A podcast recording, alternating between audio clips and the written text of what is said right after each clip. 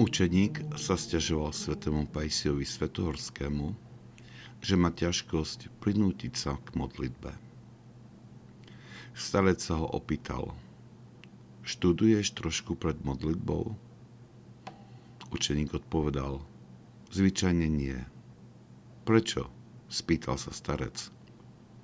Nepovedal som, že by si mal najprv trochu študovať, aby sa srdce rozohrialo.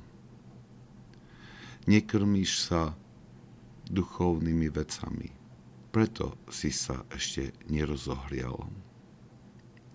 Trošku štúdia zo svätého písma alebo z Evergetinos pred modlitbou, dokonca aj keby išlo o dve alebo tri riadky, zohrajú srdce a prinesú apetít pre duchovnú prácu.